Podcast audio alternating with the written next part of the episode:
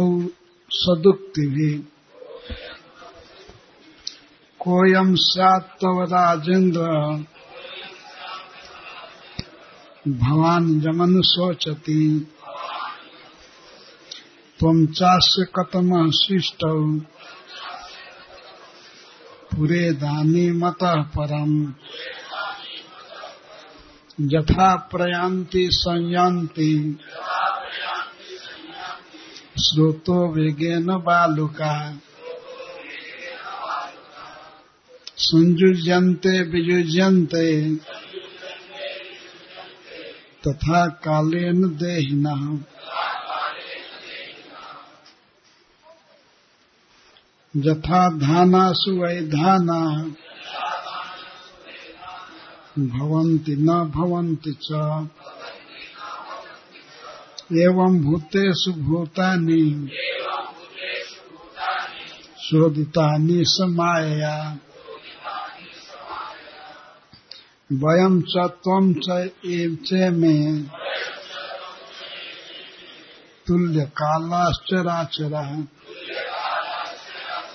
जन्म मृत्युर्यथा पश्चात्। प्राणैव मधुनापि भो भूत भूतानि भूते सह सृजत अवति हम त्यज। आत्मसृष्टैर स्वतंत्र अनपेक्षोपि बालवत्। देहेन देहिनो राजन। देहात देहो भी जायते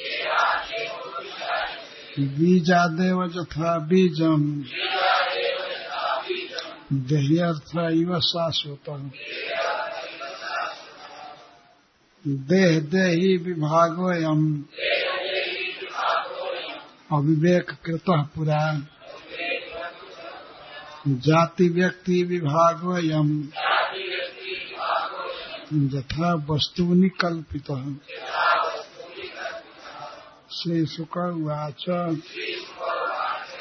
एवमाश्वासितो राजा। चित्रकेतु द्विजोक्ति प्रमिर्ज पाणिना पाणी। न वक्त्रम। आधीम लानव भाषत शब्दार्थ पढ़िए शब्दार्थ कहा कौन? अयम वह स्यात है। तो तुम्हारे लिए तुम्हारे लिए। राज इंद्र, राजाओं में श्रेष्ठ। भवान आप।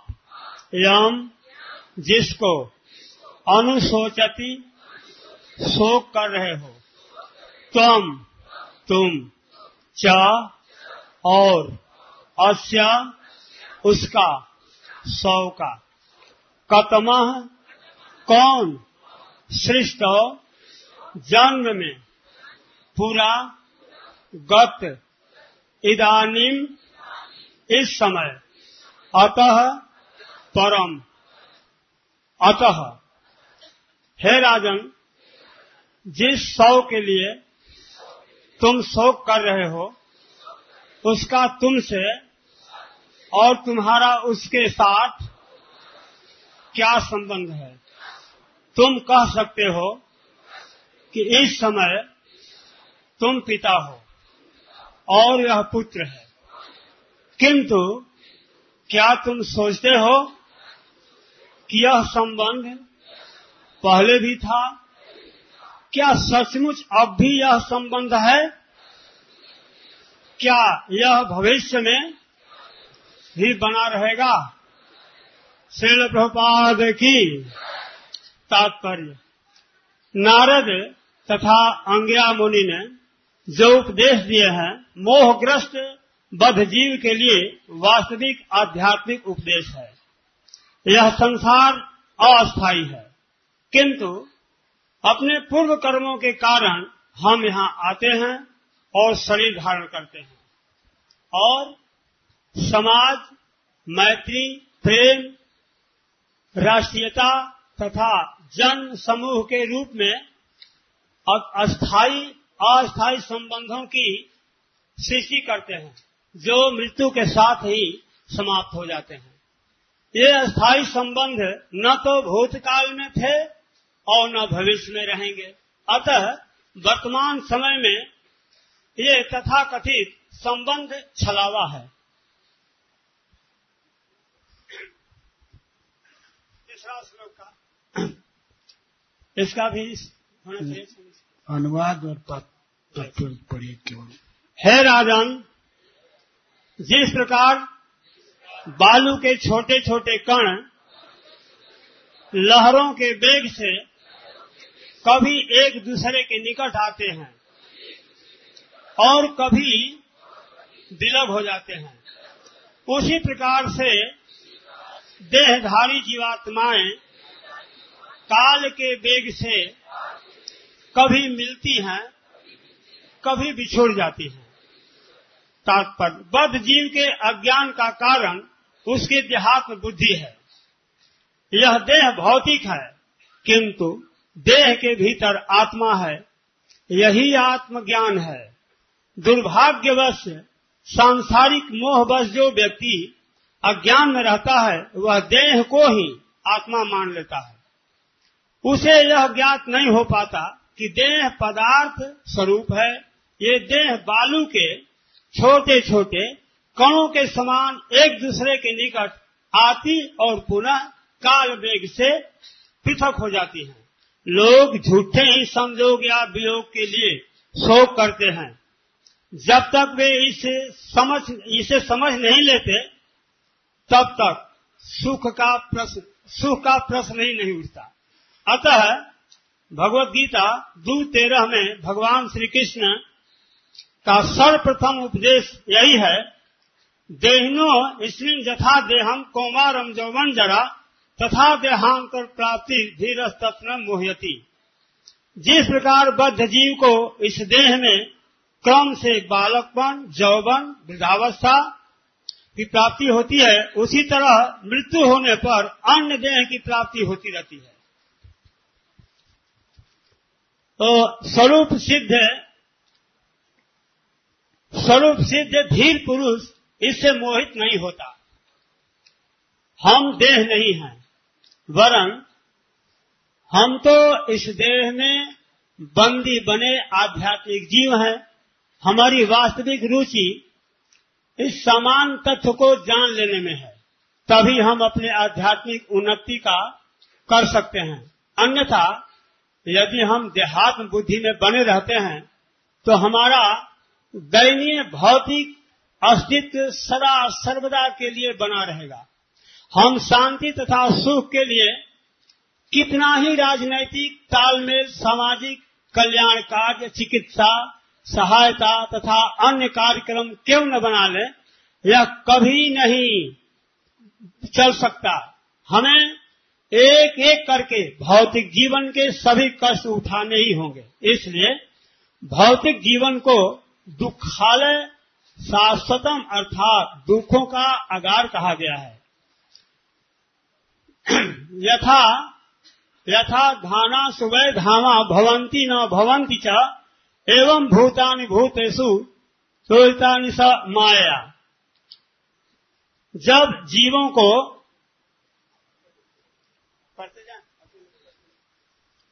जब जीवों को धरती में बोया जाता है बीजों को। जब बीजों को धरती में बोया जाता है तो वे कभी कभी तो उगते हैं और कभी नहीं उगते कभी धरती उपजाऊ नहीं रहती। जिससे बीजों का बोना निरर्थक हो जाता है। इसी प्रकार परमात्मा की शक्ति से बाध्य होने पर भावी पिता को कभी संतान की प्राप्ति होती है तो कभी गर्भ में ही, गर्भ गर्भ में ही नहीं रहता।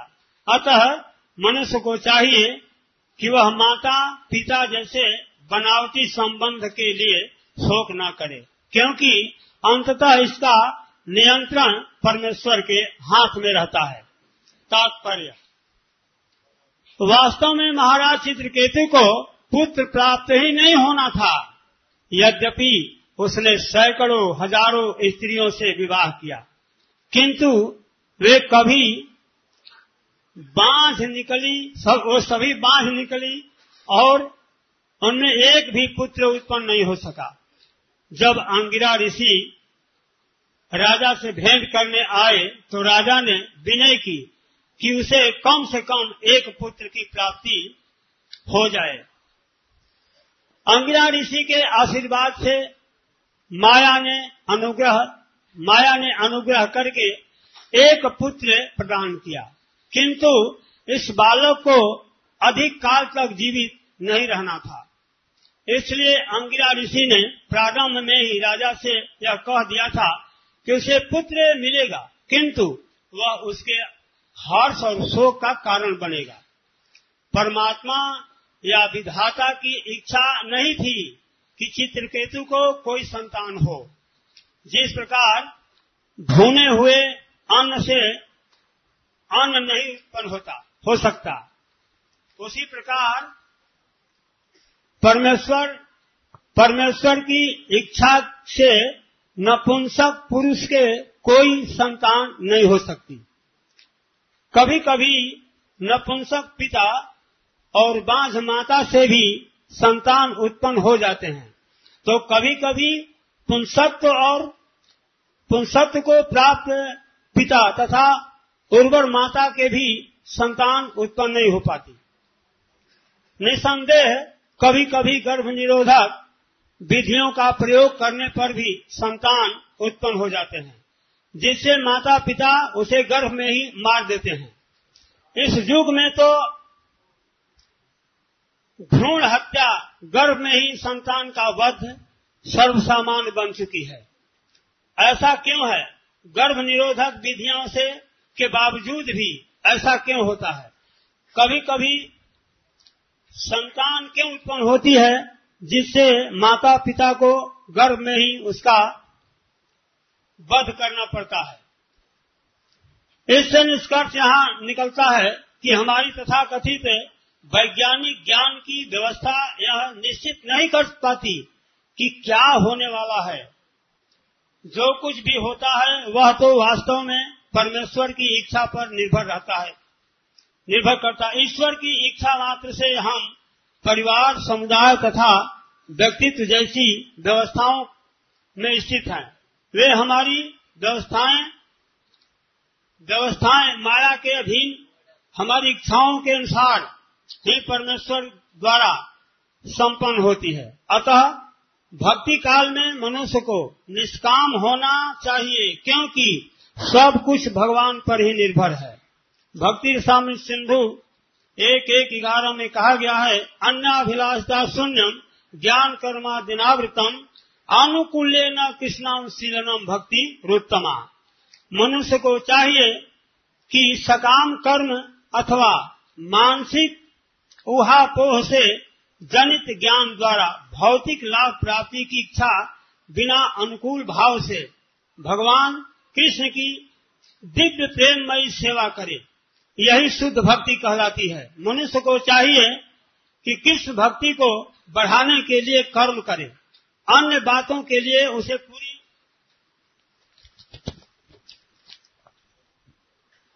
पूरी तरह परम पुरुष पर निर्भर रहना चाहिए। हमें कभी ऐसा योजना नहीं बनाना चाहिए जिससे हमें अंततः उद्विग्न होना पड़े।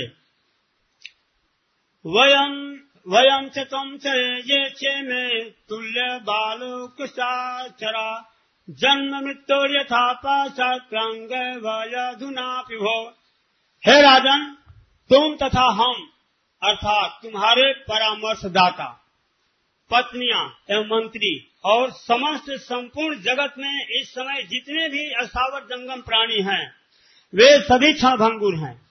यह स्थिति न तो हमारे जन्म के पूर्व थी और न हमारी मृत्यु के पश्चात रहेगी। अतः इस समय हमारी स्थिति क्षणिक अस्थायी है। यद्यपि यह मिथ्या नहीं है, तात्पर्य। मायावादी दार्शनिकों का कहना है, ब्रह्म सत्यम जगन मिथ्या। ब्रह्म अर्थात जीव तो सत्य है, किंतु उसकी वर्तमान दैहिक स्थिति मिथ्या है। वैष्णव दर्शन के अनुसार वर्तमान स्थिति क्षणिक है, मिथ्या नहीं है। यह स्वप्न तुल्य है। सचमुच मनुष्य के सो जाने से पूर्व स्वप्न का अस्तित्व नहीं होता। न ही उसके जग जाने के पश्चात रहता है। स्वप्न का अस्तित्व तो इन दोनों स्थितियों के मध्य में रहता है। अतः यह अस्थायी होने के कारण, अस्थायी होने के कारण मिथ्या है। इसी प्रकार यह समस्त भौतिक सृष्टि, जिसमें हमारी अपनी सृष्टि तथा दूसरे की सृष्टियाँ सम्मिलित हैं, अस्थायी हैं। स्वप्न की स्थिति के लिए न तो सोने के पूर्व और न जागने के पश्चात ही हम शोक व्यक्त करते हैं।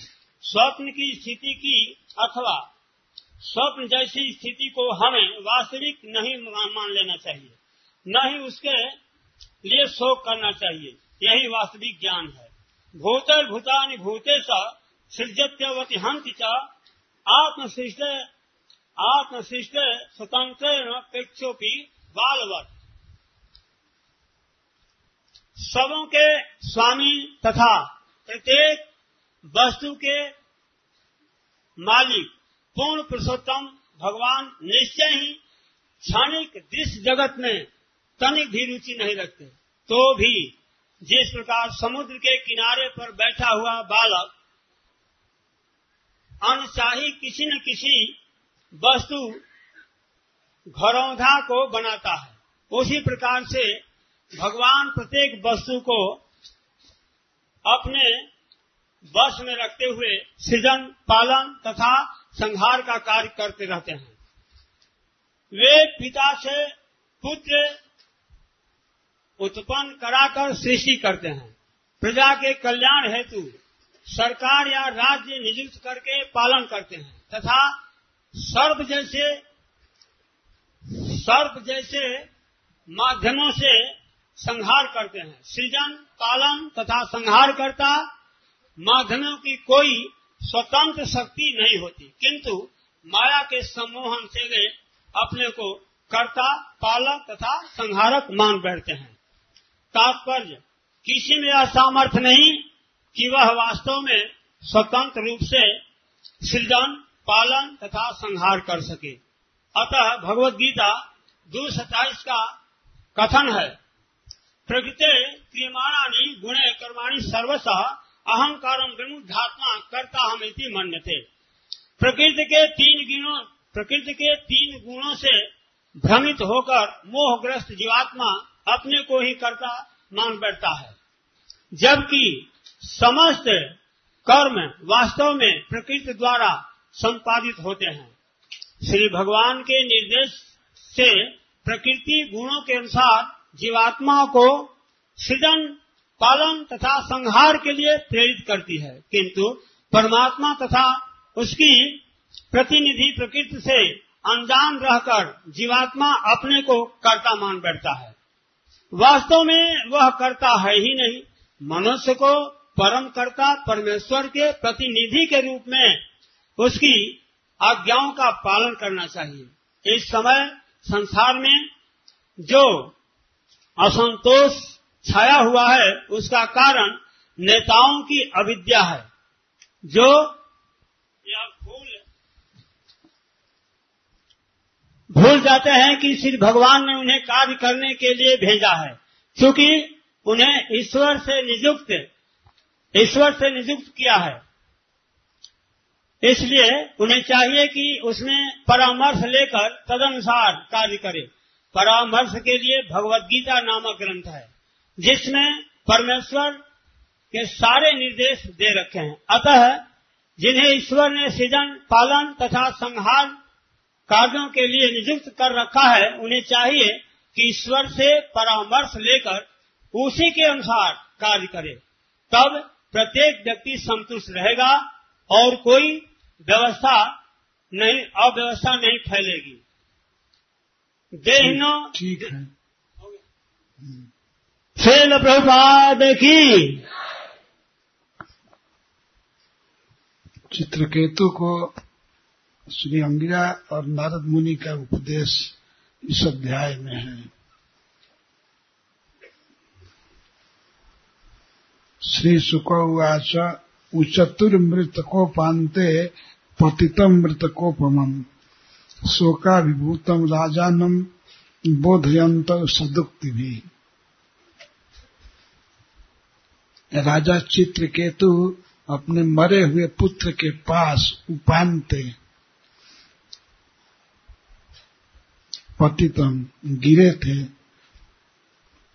स्वयं मृतकोपमम मरे जैसे मरे जैसे पड़ गए थे। शोक में उनको होश नहीं था। शोकाभिभूतम, शोक से वे अभिभूत थे, शोक के बस में थे। ऐसे राजा से दोनों ऋषि अंगिरा और नारद जी उचतु बोले, सदुक्ति भी बहुत श्रेष्ठ उक्ति ज्ञान प्रद उक्ति बोले।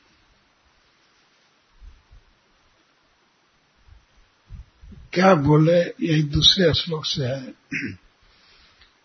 हे राजेंद्र अयम तव कह से आत यह जो मरा हुआ है, पड़ा है, सौ, ये तुम्हारा क्या लगता है? क्या संबंध है?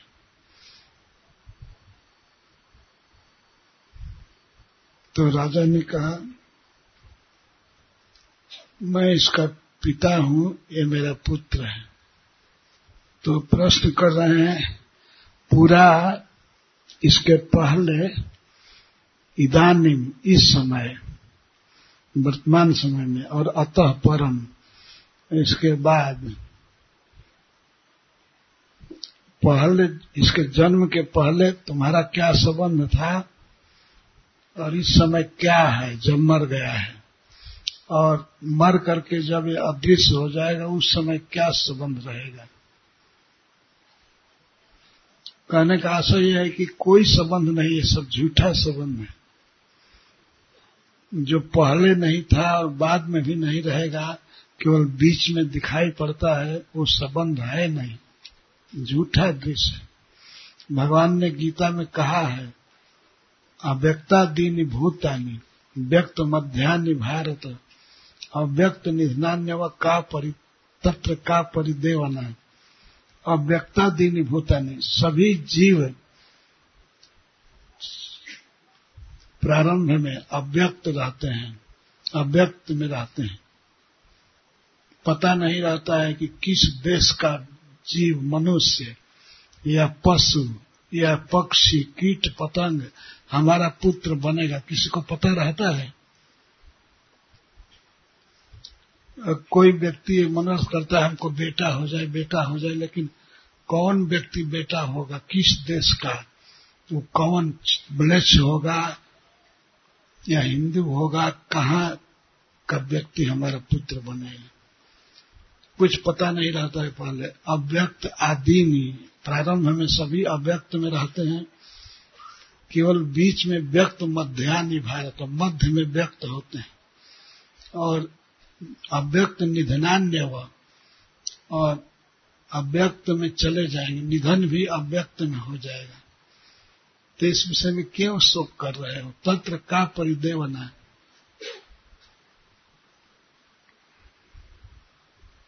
इसीलिए अंगिरा जी पूछ रहे हैं, पूरे दानी मतः परम, तुम्हारा इस सौ के साथ क्या संबंध था? पहले और इस समय क्या है?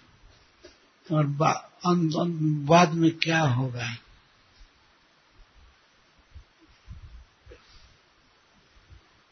यही है ज्ञान। वास्तव में किसी भी व्यक्ति का किसी से कोई संबंध नहीं है। अरे व्यक्ति की बात छोड़ दीजिए, अपने देह से भी कोई संबंध नहीं है। ये देह पहले नहीं रहता है, बीच में प्रकट होता है और अंत में भी नहीं रहेगा। ये वास्तव में देह का जो संबंध है ये बहुत बड़ा भ्रम है।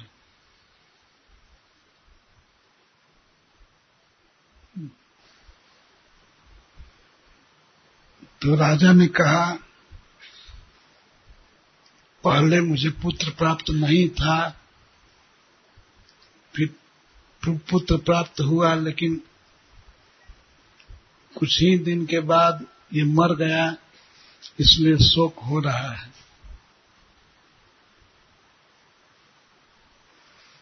तो दृष्टान देते हैं। जथा प्रयांति संयांति स्रोतो वेगेन बालू का जैसे बालू के कण नदी की धारा में कभी कभी बहते हुए एक संग हो जाते हैं। थोक बन जाता है। कभी धारा में बहते हुए एक संग हो जाते हैं और कभी धारा से अलग अलग हो जाते हैं। धारा में ऐसा वेग है कि उसके कारण अलग अलग हो जाते हैं। तो जैसे नदी की धारा में पड़ करके बालू के कण, बालू समझते हैं ना? बालू, रेत, रेता कहते हैं। बहते रहते हैं कभी कभी एक साथ हो जाते हैं, कभी अलग अलग हो जाते हैं। वे स्वतंत्र नहीं हैं। नदी की धारा में पड़े हुए हैं।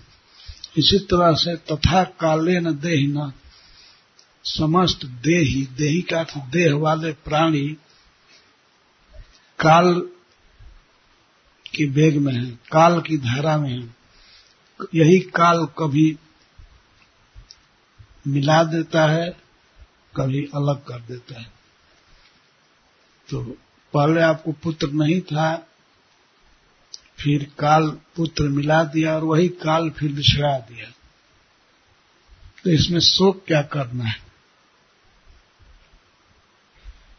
यथा प्रयांति संयांति स्रोतो वेगे न बालुका। संजुई जनते विजुई जनते तथा काले न देहिना। जैसे स्रोतो वेगे न नदी की धारा के वेग से बालू के कण आपस में मिलते हैं और फिर अलग अलग हो जाते हैं।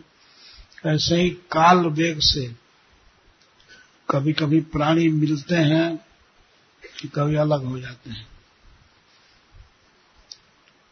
ये जो परिवार बना है लोगों का अलग अलग तो कौन परिवार में ला दिया बेटा के रूप में, बेटी के रूप में किसी को लाए काल ही लाया। काल जन्म दिया है, काल पालता है और काल ही अलग अलग कर देते हैं।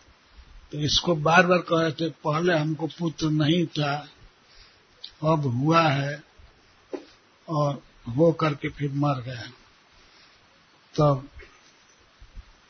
अंगिरा जी कहते हैं, जथा धाना स्वय धाना भवंती, न भवंती च।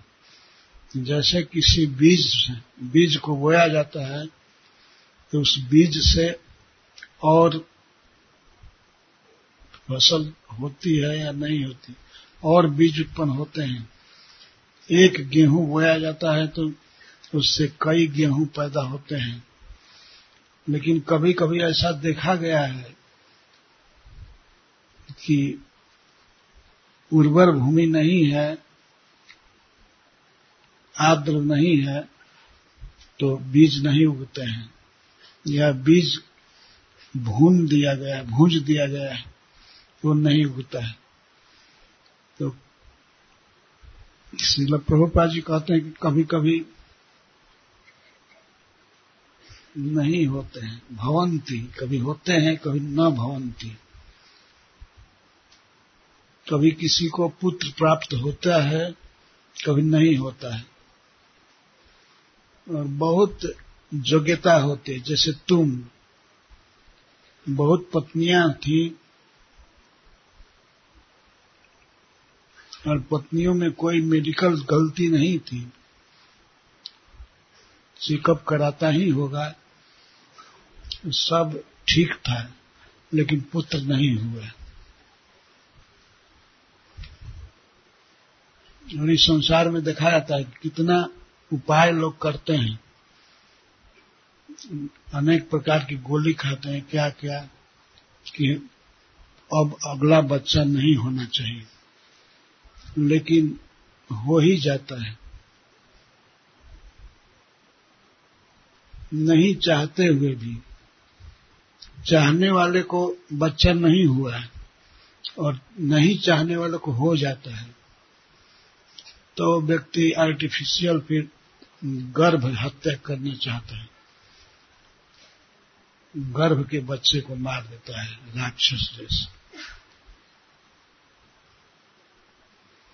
ये सब क्यों होता है? किसी को कोई पुत्र हुआ, किसी को नहीं हुआ, ये सब चोदितानी इस माया। इस माया, भगवान की माया शक्ति से ये सब होता है। किसी को कहीं जन्म मिलता है, पुत्र के रूप में या पिता के रूप में कहीं भी कोई जन्म लिया है तो भगवान की शक्ति से ये सब जन्म हुआ है। हमारा इसमें कोई बल नहीं है। इतना बड़ा शक्तिशाली राजा उसने विवाह किया था, एक करोड़। कभी कभी विश्वास नहीं होगा ये सुन करके। लेकिन ये तो कथा श्री सुखदेव गोस्वामी के द्वारा है। और वे स्वयं कह रहे हैं कि मैं इस कथा को वेदव्यास देव से, नारद मुनि से और देवल ऋषि से सुना ये सच्ची बात है। एक करोड़ विवाह किए थे, फिर भी एक बच्चा नहीं हुआ एक करोड़ स्त्री से एक बच्चा नहीं हुआ भगवान की इच्छा होती है तो एक स्त्री दो चार बच्चे पैदा कर देती है। ये सब भगवान की इच्छा से होता है। अपने प्रयास से, अपनी इच्छा से, अपनी योजना से कुछ नहीं होता।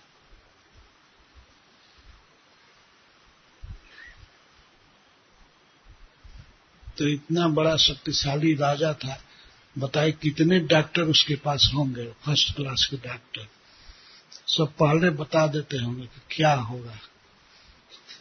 पर सबने यही देखा कि बच्चा नहीं हो रहा है, नहीं होगा। बच्चा जो उनको हुआ, वो तो अंगिरा जी के प्रभाव से हुआ। मंत्र पढ़ करके चरु बनाए, खीर बनाए और उसे एक स्त्री को खिला दिया गया। तो गर्भवती हो गई।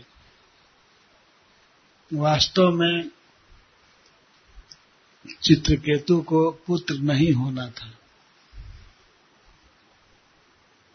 अंगिरा जी ने बता दिया था कि पुत्र एक होगा, लेकिन आपके हर्ष का और शोक का कारण होगा। जो वही शोक हो गया है तो फिर ज्ञान दे रहे हैं। ज्ञान देने के लिए दो मुनि आए हैं, एक अंगिरा और नारद जी। कभी कभी बहुत ज़रूरत पड़ती है, इसीलिए भक्तों को चाहिए कि संघ बना करके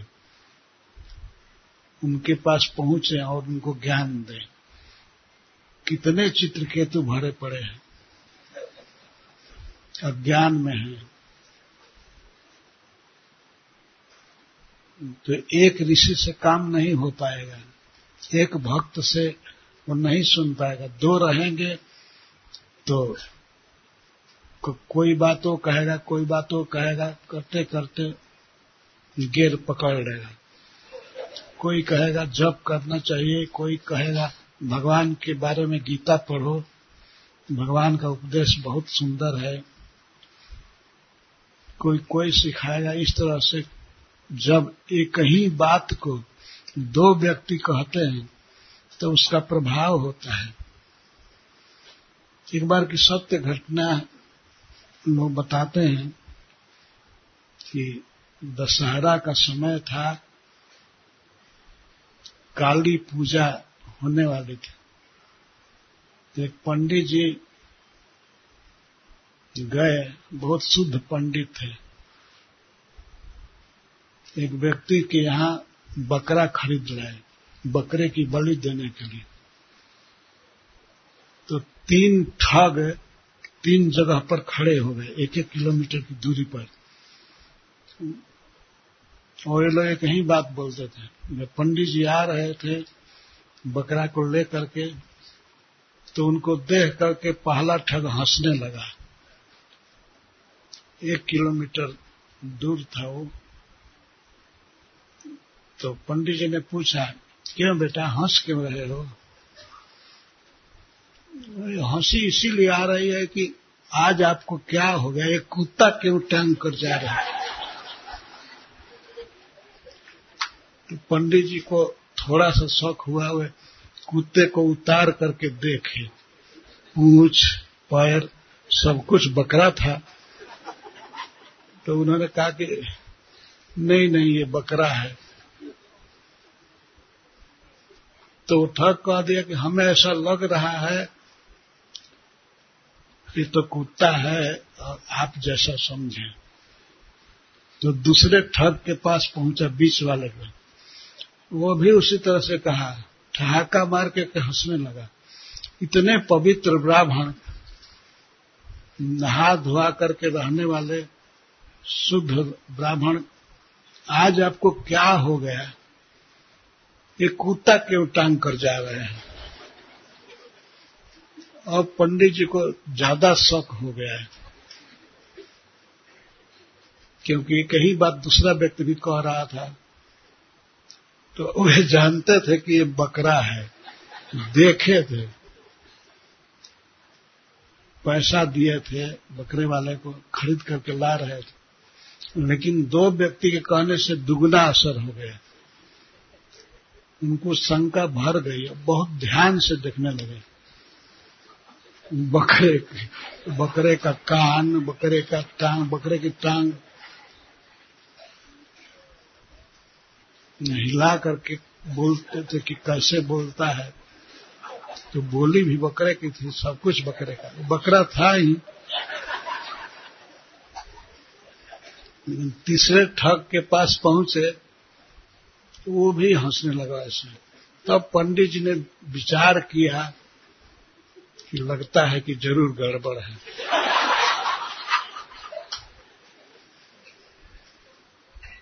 तो पंडित जी ने पूछा तीसरे ठग से, क्या बात है? क्यों हंस रहे हो? जाइए जाइए, हमको हँसी पर आई कि इतने पवित्र ब्राह्मण और आप एक कुत्ता लेकर क्यों जा रहे हैं। तब उन्होंने देखा भी नहीं, कुत, बकरे को फेंक करके गए, नदी में स्नान किए। स्नान तिलक करके तब आए। वो बकरा को ठग ले गया खाने के लिए। तो इस तरह से तीन ठगों की बात से असर हो गया। तो ऐसे ही मैं उदाहरण दे रहा था कि कहीं कहीं किसी व्यक्ति को समझाने के लिए तीन तीन चार चार वैष्णव जाना चाहिए। यद्य दृष्टांत, विपरीत दृष्टांत है, ठग का दृष्टांत, लेकिन वास्तव में वैष्णव को भी ऐसे ही जाना चाहिए। यदि आप किसी को समझाना है, यदि आप चाहते हैं, भवसागर को पार करना है यदि आप चाहते हैं सारे दुखों से मुक्त होना तो बस एक काम कीजिए। बहुत आसान काम है। हरे कृष्ण महामंत्र जपिए। यही बात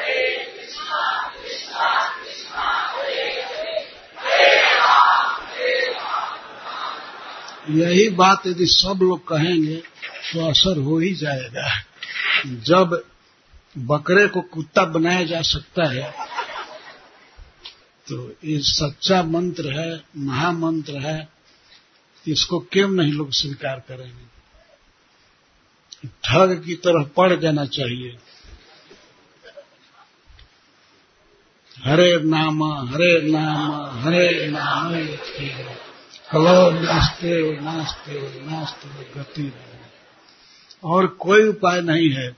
कोई पूजा पाठ, कोई यज्ञ, दान, ये सब व्यर्थ है। केवल कलयुग में हरे नाम, हरि का नाम, हरि का नाम, सभी यही बता रहे क्यों नहीं प्रभाव पड़ेगा? ज़रूर पड़ जाएगा।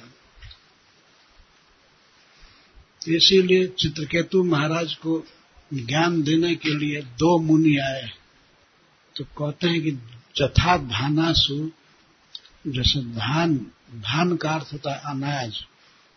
अनाज बोया जाता है। ज़मीन में तो कभी उससे और अनाज होते हैं, उत्पन्न होते हैं, कभी नहीं होते हैं। भवंती न भवंती च, उत्पन्न होते हैं, नहीं भी उत्पन्न होते हैं। इसी तरह से इस संसार में किसी को कोई पुत्र प्राप्त हो जाता है, नहीं प्राप्त होता तो आपको पुत्र प्राप्त हुआ, ये केवल ईश्वर की माया है, शक्ति है।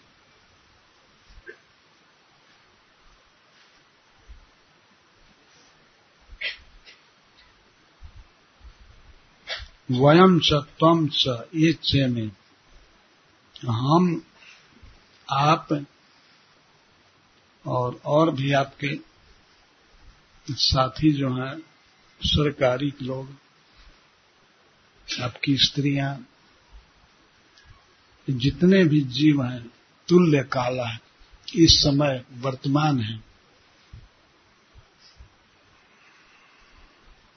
ये जन्म के पहले और मृत्यु के बाद सब नहीं रहेंगे।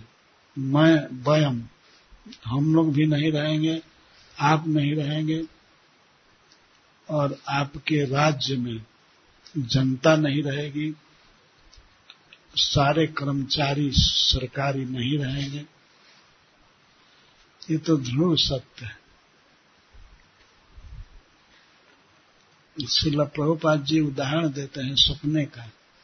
जैसे सपना देखते हैं, सपना आने के पहले कुछ पता नहीं रहता है। किसको पता रहता है कि आज मैं क्या सपना देखूँगा? और जग जाने के बाद भी सपना नहीं रहता है। तो बीच में सपना दिखाई पड़ता है, वो सत्य नहीं है।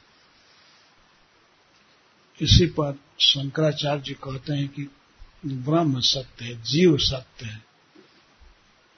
ये सब वस्तुएँ दे हैं आदि सत्य नहीं है, झूठा है।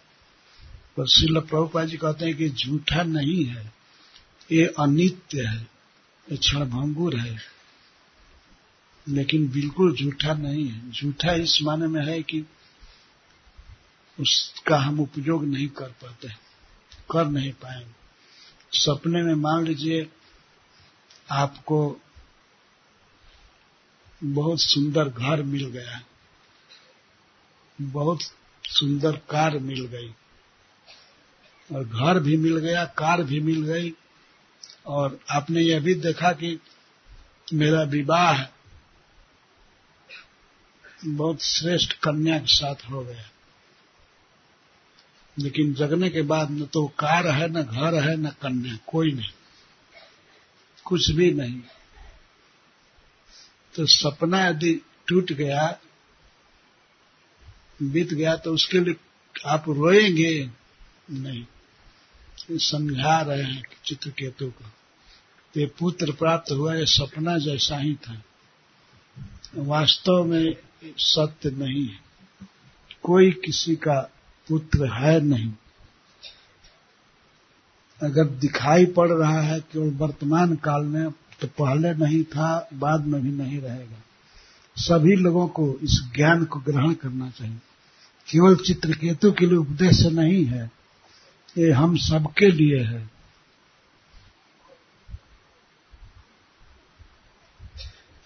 ये जीवन क्षणिक है। इसके बाद संबंध नहीं रहेगा और पहले भी नहीं था। केवल बीच में ऐसा लग रहा है कि ये बेटा है, ये मैं बाप हूँ।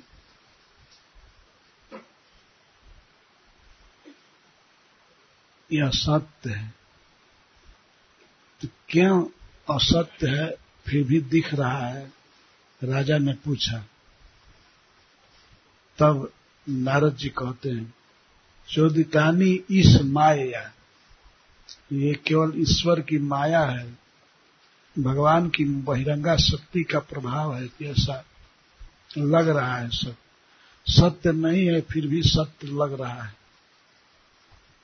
सपना को तो समझ जाते हैं कि ये सपना है, लेकिन ये भी सपना जैसा है, इसको समझने में बहुत टाइम लगेगा, बहुत दिन जप करेंगे। बहुत दिन भागवत सुनेंगे, तब ज्ञान होगा। ऐसे सुनते हैं कि ये जगत स्वप्नवत है, लेकिन हमारा मन मानता नहीं है कि सपना है। लेकिन ये सपना है ही। कब जगेंगे जगने का अर्थ है, जब सब विषय विलास विरागा जानिए तब ही जीव जग जागा तब जानिए कि जीव जग गया, जब विषयों से वैराग हो जाए।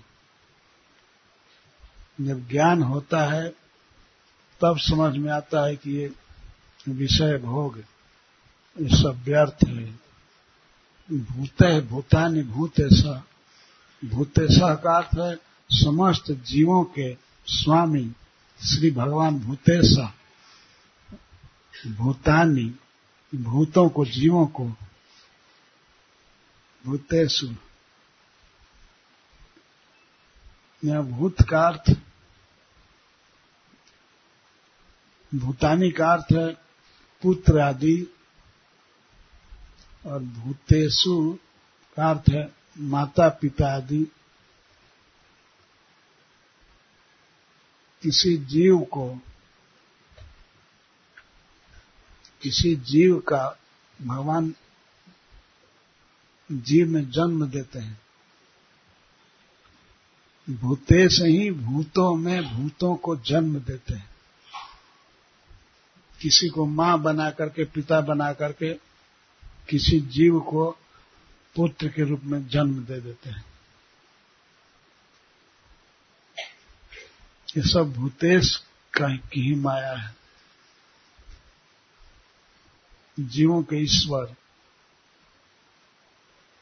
किसी किसी जीव में किसी भूत को, भूतानी जीव को दे देते हैं, पुत्र के रूप में। तो भगवान किसी को माता पिता बना देते हैं, पुत्र दे देते हैं भूतर भूतानी भूत सृजती अवति हंति भगवान ही प्राणियों के द्वारा प्राणियों की सृष्टि करते हैं और पालन भी करते हैं। सरकार बना करके भगवान पालन कर रहे हैं। और हंती और सांप के रूप में बाघ के रूप में हो करके जीवों के द्वारा, जीवों को ही बना देते हैं। सांप या बाघ और हंती हनन कर देते हैं। जन्म भी वही देते हैं, पालन भी वही करते हैं और नाश भी वही कर देते हैं।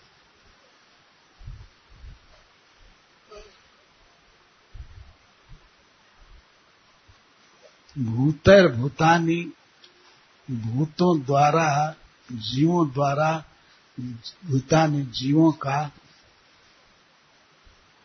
सृजती, जन्म देते हैं सृष्टि करते हैं और अवति, पालन करते हैं। हंति, जीवों के द्वारा ही जीवों का नाश कर देते हैं, प्रलय कर देते हैं। ये सब करते हैं भगवान। लेकिन नाम होता है कि वो कर रहा है, वो कर रहा है। सबको जन्म देते हैं केवल भगवान। वही पालन कर रहे हैं। सबका वही पालन कर रहे हैं। कोई व्यक्ति ये सोचे कि मैं अपनी बुद्धि से, मेहनत से इतने लोगों का पालन कर रहा हूँ, इसी बात नहीं। भगवान सब व्यवस्था किए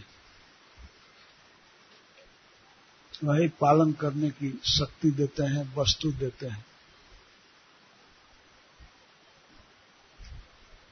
विश्व में जहाँ भी जीव हैं, अनंत कोटि जीव हैं, इन अनंत कोटि जीवों को भोजन देना, पानी देना, हवा देना, ये सब कुछ व्यवस्था कौन करता है? भूतेश। श्री भगवान कर रहे हैं।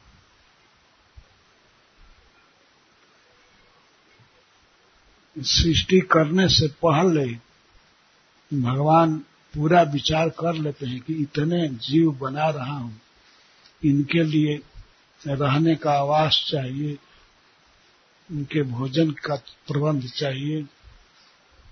तो कोई ऐसा नहीं कह सकता, भगवान को जा करके सावधान करके सरकार इतना सृष्टि मत कीजिए कि आपका दिमाग काम न करे।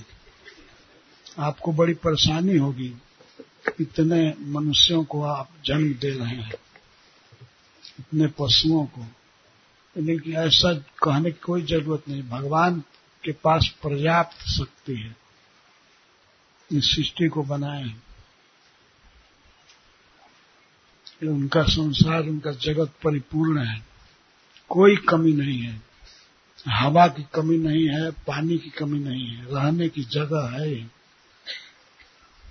केवल मनुष्य की ये कमज़ोरी है कि वो दूसरे का हक मारने लगता है।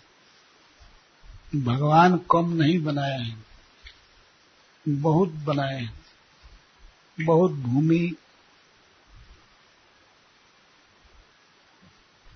बहुत जल, अग्नि, हवा, आकाश पर्याप्त बनाए हैं। ये उनकी सृष्टि है। किसी मनुष्य की सृष्टि नहीं है।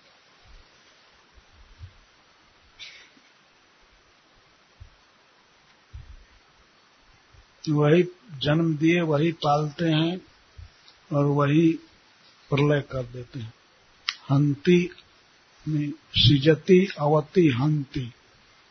सृष्टि करते हैं, पालन करते हैं और नष्ट कर देते हैं। आत्म सृष्ट स्वतंत्र।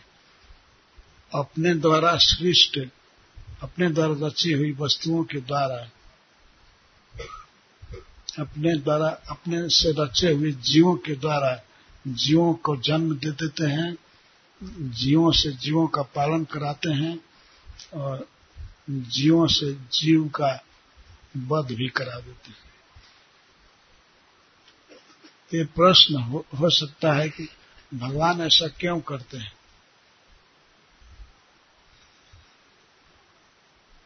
उनको कोई ज़रूरत है या उनकी शक्ति नहीं है, इसी से न जीवों से सहायता लेते हैं, जीवों से जीव को उत्पन्न करते हैं।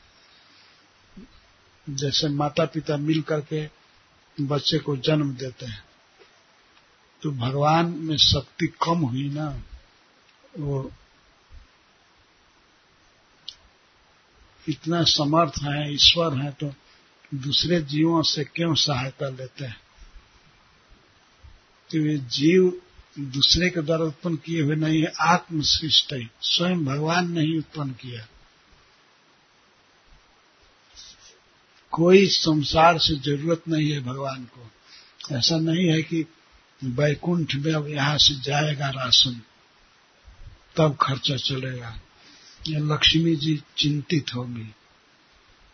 यहाँ से कुछ भी ज़रूरत नहीं है भगवान। अनपेक्ष इस जगत के किसी भी भोग से, वस्तु से, प्राणी से भगवान को कोई ज़रूरत नहीं है।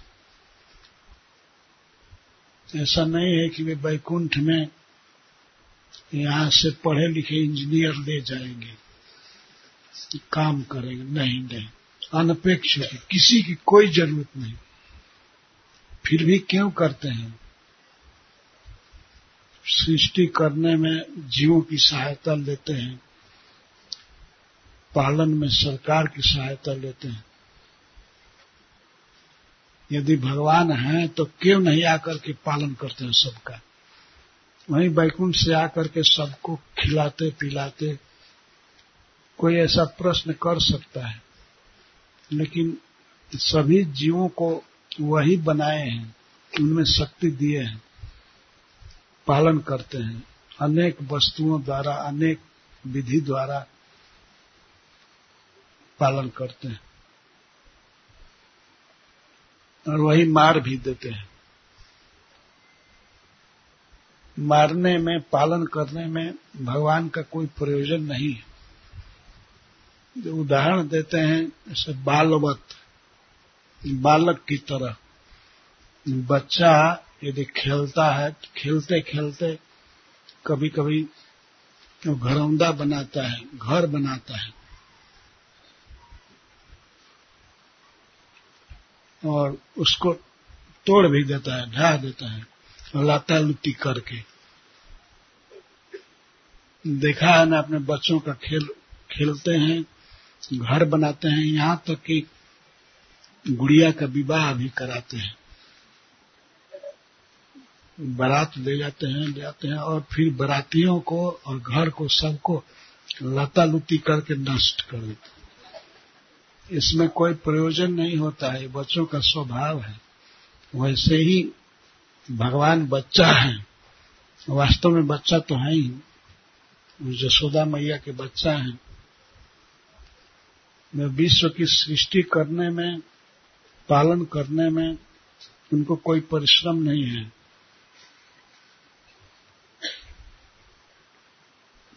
करा लेते हैं, परंतु सब उनकी शक्ति है। जितना भी पालन के लिए समान है, संसार में चाहिए, सब भगवान देते हैं। दूध, दही, घी, सब कुछ वही दिए हैं।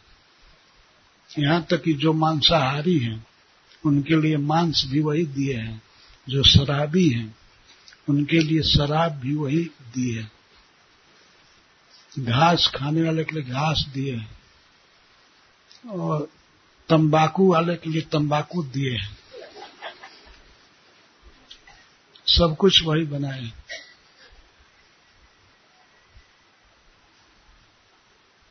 तो इस तरह से विचार करना चाहिए कि हमारा जीवन हमारा मरण सब कुछ कृष्ण के अधीन है, भगवान के अधीन है।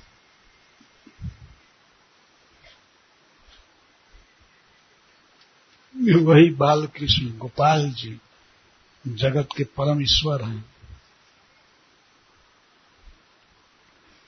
हमारा एक ही काम है कि भगवान के चरणों में भक्ति करना। अपना जो प्रेम है भगवान के प्रति स्वाभाविक उसको विकसित कर लेना। इस चिंता में नहीं रहना चाहिए कैसे संसार चलेगा। कैसे संसार में खल मरेंगे, दुष्ट मरेंगे। भगवान ही मारने वाले हैं। भगवान पालने वाले हैं। चिंता होनी चाहिए, एक ही बात की कि हमारी भक्ति कैसे बढ़ेगी? इसके लिए प्रभुपाद जी ने उपाय बताया है। सर्वदा श्री भगवान का नाम जपना चाहिए। और भगवान के अर्चा विग्रह को अपने मंदिर में या घर में स्थापित करके उससे पूजना चाहिए।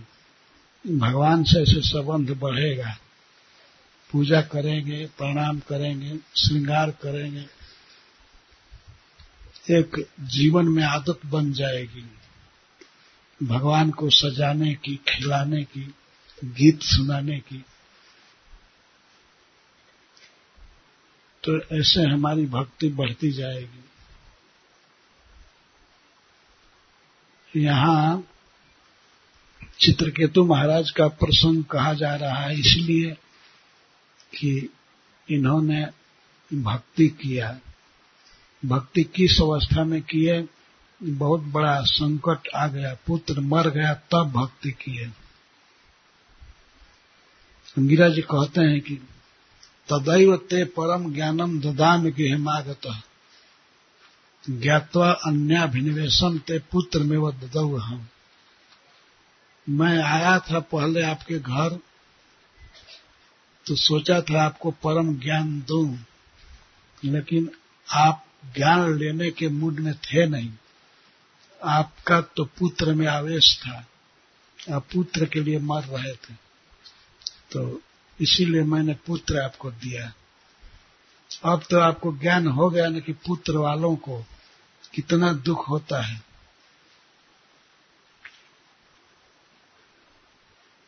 ये अंगिरा जी जैसे ऋषि पुत्र दे करके और पुत्र को फिर मार करके ज्ञान देते हैं। अब तो आपको ज्ञान हो गया ना कि पुत्रवानों को कितना दुख होता है। पुत्री, पुत्र हो चाहे पुत्री हो, या कोई परिवार का संबंध, कोई भी, सब दुखद है, दुख देने वाले हैं जीव आत्मा को। ऐसे पता नहीं चलता है, लेकिन पता चल चल जाता है उस समय जब विश्व होता है। सब केवल दुख देने वाले हैं। अपना खास भाई, मामा, चाचा, ये सभी दुख देने वाले हैं। ऐसे थोड़े काल के लगता है कि ये हमारे सुख के साधन है। हमारा बेटा, हमारी पत्नी, लेकिन केवल दुख देने के लिए है। यहाँ तक कि हमारा देह केवल दुख देने के लिए मिला है।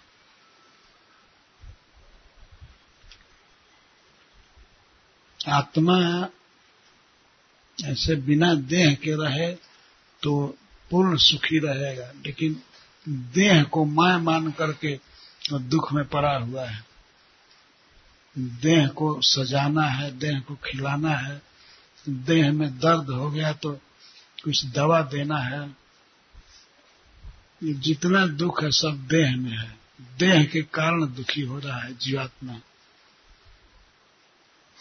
तो जब देह दुखद है तो देह के संबंधियों के विषय में कहना ही क्या है? सभी दुखद हैं। अतः महाराज, आप इस मोह को छोड़िए, आप स्वस्थ हो जाइए। अपने से आप विचार कीजिए, अपनी आत्मा के विषय में। कि आप आत्मा हैं, देह नहीं है अपने को देह मानने के कारण आप बच्चे के प्रति शोक कर रहे हैं।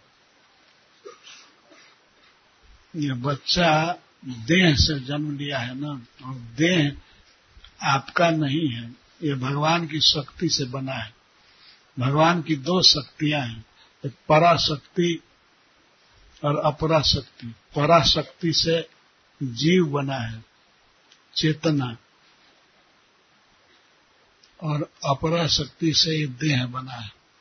तो भगवान की दोनों शक्तियाँ जीव या देह। जीव का कुछ है नहीं। देह ईश्वर का, ईश्वर की शक्ति है, ईश्वर से मिला है। उसी देह से ये बच्चा जन्म लिया तो बीच में आपका कैसे हो गया? तो भगवान का है। कोई भी बच्चा, कोई भी संबंधी किसी का नहीं है। सब भगवान के हैं। इसीलिए सबको भगवान से जोड़ना चाहिए। अपनी पत्नी को, अपने बच्चे को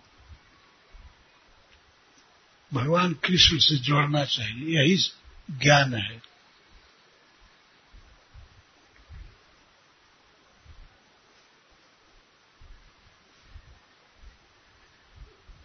इस तरह से ज्ञान दिया अंगिरा जी ने।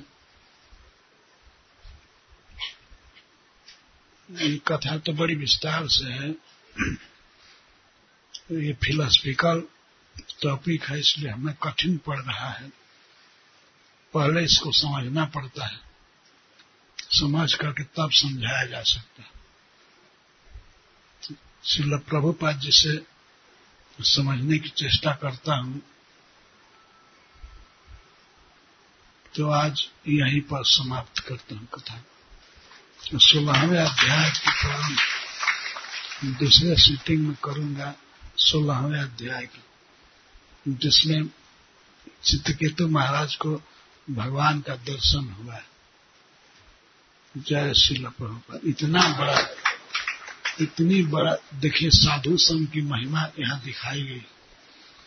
इतना आसक्त राजा स्त्रियों में, राज्य में, पुत्र में, इतना नीच गिरा हुआ चेतना जिनकी गिरी थी, वो एक दिन साधु की कृपा से, नारद जी की कृपा से भगवान का दर्शन किए। सोलहवें अध्याय में वर्णन है। जय श्री प्रभुपाद।